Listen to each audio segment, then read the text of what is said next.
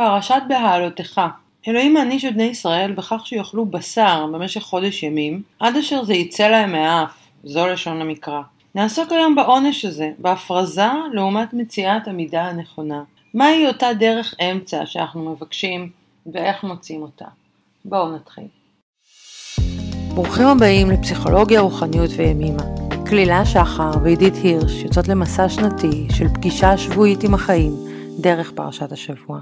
פרשת בעלותך, ויש איזשהו חלק בפרשה שבעצם אלוהים אה, מעניש את בני ישראל בזה שהוא אה, נותן להם לאכול בשר במשך חודש ימים והוא ממש אומר את זה עד אשר יצא מאפכם, זאת אומרת עד שיצא לכם מהאף, זה בא מפה והיה לכם לזרע, זאת אומרת העונש הוא שפע, העונש הוא לתת יותר מדי. והשאלה שלי זה איזה מין עונש זה אני רגע מחברת שהוא נתן להם את העונש בגלל שהם התלוננו, ככה מה שהיה להם לא הספיק להם. Mm. המן המדויק שהוא הביא להם, הוא הביא להם מן מאוד מדויק שלכל אחד, המידה הנכונה, הכמות הנכונה, על פי המדרש אפילו זה היה כל אחד טעם את הטעם שהוא רצה במן. זה לא הספיק להם, הם ככה התלוננו ואמרו חבל שיצאנו, אנחנו רוצים לחזור למצרים, היו באנרגיה כזאת של מה שיש לי לא מספיק, אז אה, הוא העניש אותם בהמון המון שפע עד שימאס להם השפע הזה. זה מעניין ששפע יכול להימאס. כן, בתפיסה האינטואיטיבית שלנו, יותר זה יותר טוב. כאילו, אם יש לי עכשיו הרבה אוכל, אז מעולה. אבל הנה, זה יוצא לך מהאף, וזה עונש. זאת אומרת, אתה לומד מזה משהו ש... שזה לא המידה הנכונה שלך. בשפה ימימאית זה נקרא הפרזה. וכשאני עושה משהו שהוא לא מדויק לי, מה זה מדויק? מדויק זה משהו שהוא ככה במידה שלי. אני לא מחסירה מעצמי ולא מפריזה מעצמי. וכשאני במידה שלי, אז אני קשובה לצרכים של הגוף, קשובה לצרכים של הנפש, אני לא עושה דברים מתוך פיצויים. כשאני מפריזה, אני עושה המון דברים מתוך פיצויים. כמו שלמשל בשבת תמיד אנחנו מרגישים שאנחנו אוכלים יותר. יש משהו שקורה במרחב הזה שככה אני לא תמיד קשובה, המפגש עם המשפחה מציף כל מיני דברים, הצורך שלי ככה לנוח, אה, מעלה כל מיני מגיע לי, ולכן אני אתפנק על משהו שאולי במהלך השבוע פחות, אני יותר מחוברת ואני לא נופלת אה, לאכול יותר ממה שאני רוצה. יש משהו בהפרזה הזאת, כשהיא מגיעה אני ממש מרגישה, וואו, איזה שפע יש לי ומוקפת, אבל באמת, באמת, היא דווקא מחלישה אותי. אז בבודהיזם הדבר הזה נקרא דרך האמצע, זה, וזו תורה שלמה שהבודהיזם מפרט את אה, שמונת האיברים ופורט את התחומים בחיים ואיך צריך להתנהג בכל תחום, כן? למשל בדיבור נכון, בפרנסה נכונה, בתרגול נכון, ב...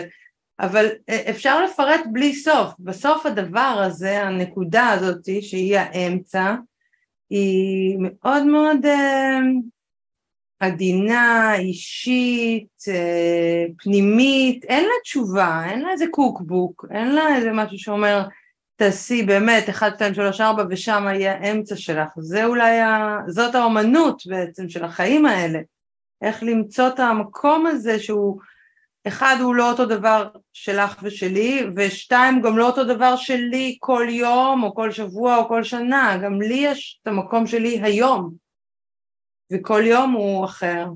מה שאת אומרת מתחבר לי לשני דברים, אני מסכימה מאוד, אני חושבת שדיוק, אחד הדברים שהכי לפעמים קשה לתפוס, שדיוק הוא מה שמתאים לי כרגע, מה שמדויק לי כרגע. יכול להיות שבעוד דקה יהיה לי משהו מדויק אחר, והדרך האמצע הזאת היא נורא נורא גמישה. אם אני קשובה לעצמי, אז דרך האמצע היא זזה, היא כל הזמן ככה מתכווננת לפי המנגינה הפנימית שלי. וכשאני מוכנה לזה, אז אני לא נבהלת מזה שאולי כרגע משהו מדויק לי ומחרת משהו אחר מדויק לי, זה לא אומר על הדיוק הקודם שהוא לא היה מדויק. כמו שכרגע, בתנאים שקיימים אני שומעת משהו אחר שנכון לי.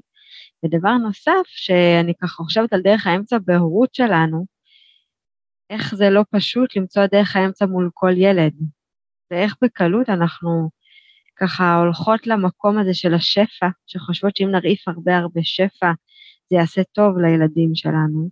והרבה פעמים זה בדיוק הפוך, שאנחנו מרעיפות שפע שהוא לא, שאין לו כלי, וזה too much לילד שלנו, אז הוא יעדוף את זה. להפך, הוא ידחה אותנו, הוא לא ירצה את השפע הזה. זה יגיע לו לידי מיוס, יצא לו מאף, כמו שהמקרא אומר.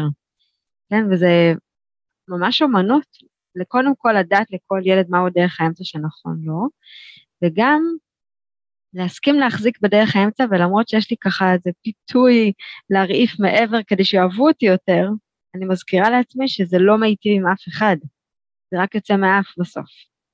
שבעצם זה יפה, כי מה שאת אומרת זה שבעצם בהורות, כדי למצוא את דרך האמצע, אני צריכה להבין את הילד שלי ואת מה הוא צריך. ההפרזה מגיעה כשאני באה מהמניעים שלי. זאת אומרת, שאני פועלת מתוך החוסרים שלי, או הדברים שאני הייתי רוצה, כן? הייתי נורא נורא רוצה שהילדות שלי יהיה להם טוב, שהם לא יפגישו קושי, אז לפעמים אני קצת אובר אה, עולה עליהם עם כל מיני דברים, וזה לא מה שהן צריכות. אז האמצע הזה הוא גם דורש הרבה רגישות אה, לאחר. לא, גם לעצמנו כל הזמן, שזה דבר מורכב בפני עצמו, וגם לאחר. לגמרי, וגם אני מתחברת למה שאמרת על זה שאני מלבישה לילדים שלי משהו שהוא שלי, שהרבה פעמים ממחסור שהיה לי, נגיד, אה, רציתי משהו מאוד מאוד ולא היה, אז אני אומרת, אין, לילדות שלי זה לא יהיה. אבל אני שוכחת שהילדות שלי הם לא אני, ולהם לא היה את הצמצום הזה.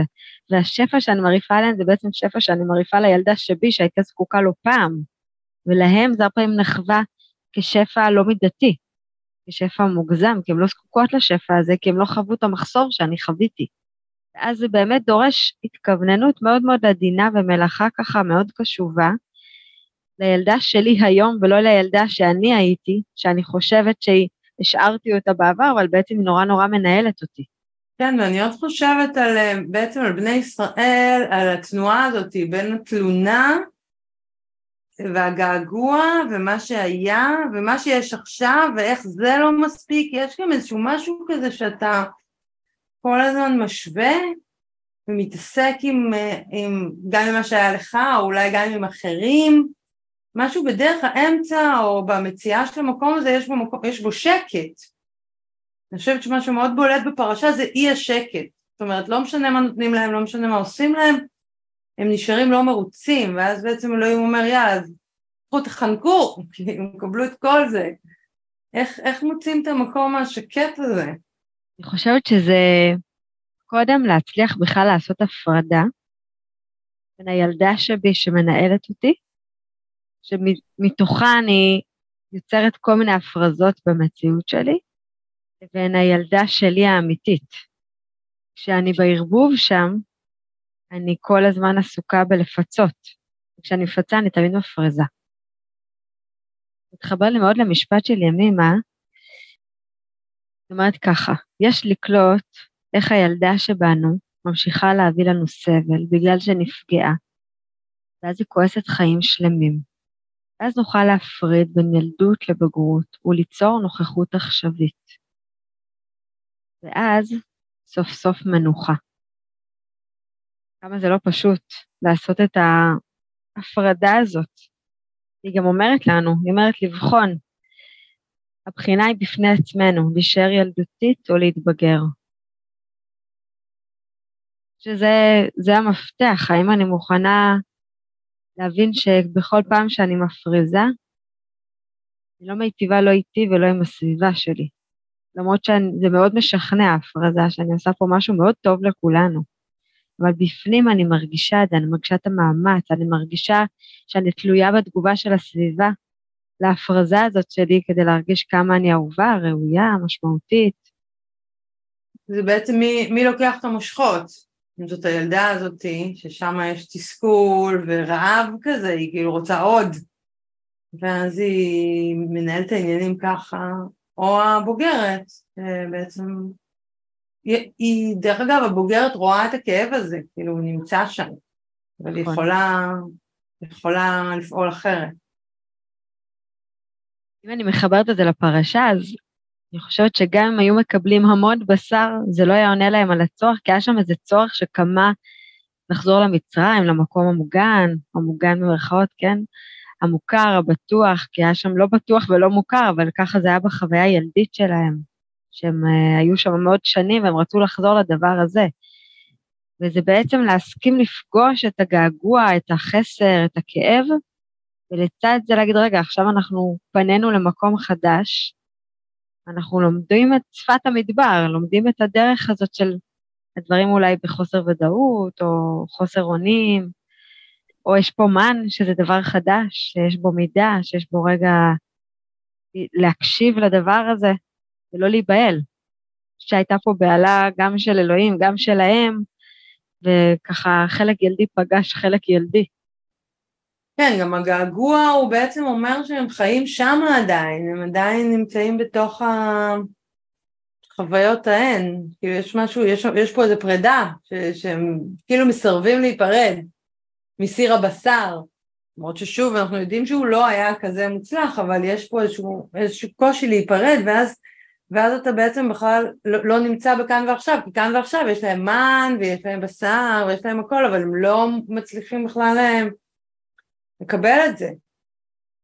אז אלוהים אומר יאללה, אז חנקו. בעצם איך אנחנו מגיעות לדרך האמצע? שאלה טובה, אז שוב אני אומרת, אה, אני, אני חושבת שדרך אגב כל אה, תורה או כל אה, דרך מפרטת כל מיני דרכים, כן? ביוגה יש ימה וניאמה, בבודהיזם יש שמונת האיברים, בתנ"ך יש לנו עשרת הדיברות, זאת אומרת, כאילו יש לנו איזה כללי, כללים מנחים, אבל מעבר לכללים המנחים, אני חושבת שזו ממש עבודה פנימית. של, של למצוא את הדרך כל פעם מחדש, זה דורש רגישות, זה דורש מודעות, אסכים לראות מתי זה לא עובד לי, להכיר בטעויות, בקשיים, ו- ולהמשיך לעבוד בזה, כי זאת מלאכה, זה לא איזה מקום שמצאת, התיישבת, התיישבת על כיסא נוח, שלית שייק ואתה מסודר, זה מסע תמידי. אני מאוד מסכימה ואני מצטרפת ואני חושבת שיש פה ממש עבודה יומיומית ממש הפרדות. שאני מקשיבה לעצמי ובודקת מאיפה אני פועלת, מאיפה אני מונעת, האם אני מוכנה לפגוש את הגעגוע או לצד זה לבחור לקבל את היש, לא מתוך מאבק ולא מתוך התנגדות, אלא ככה מתוך איזו התבגרות רוחנית פנימית, אבל זה דורש עבודה יומיומית שבו אני מוכנה לפגוש את הכאבים, את הקשיים, את הפרדות, ולצד זה לבחור אחרת. גם בהורות שלנו, גם בזוגיות, כל מפגש בעצם, בכל מערכת יחסים שלנו. אז עם מה נלך השבוע? אליי זה מאוד מדבר השבוע בגלל uh, שחזרתי באיזה מסע uh, כל כך uh, מדהים ומפעים ו, ופתאום החזרה, זה פתאום נהיה כזה נורא uh, קונטרסט ומה שצריך למצוא זה דרך האמצע, זה למצוא איך לחיות פה בצורה שמביאה אלמנטים משם, איך אה, להביא את הרוחניות, איך להביא את השקט, איך להביא כל מיני דברים שהיו במסע הזה ש... שעכשיו כאילו נראה שפה הם אינם, אבל זה לא נכון, זה בעצם האמצע, צריך למצוא אותו. אז אני על זה. Mm. אז אני רוצה לחבר אותנו ליום-יום קצת, על הפרקטיקה של היום-יום שלנו, של לשים לב אפילו בקטנות, איפה אנחנו ככה מפריזות, אה, ככה מתלוננות על מה שאין, ומתוך זה פועלות באיזה פיצויים מאוד מאוד גדולים, ולראות איפה גם שם יש דרך אמצע, משהו שהוא, אפשר להניח בו יותר קשב ויותר דיוק.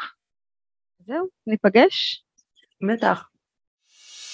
תודה שהייתם איתנו. מוזמנים לשתף ולכתוב לנו איך הפרשה פגשה את השבוע שלכם. נתראה שבוע הבא.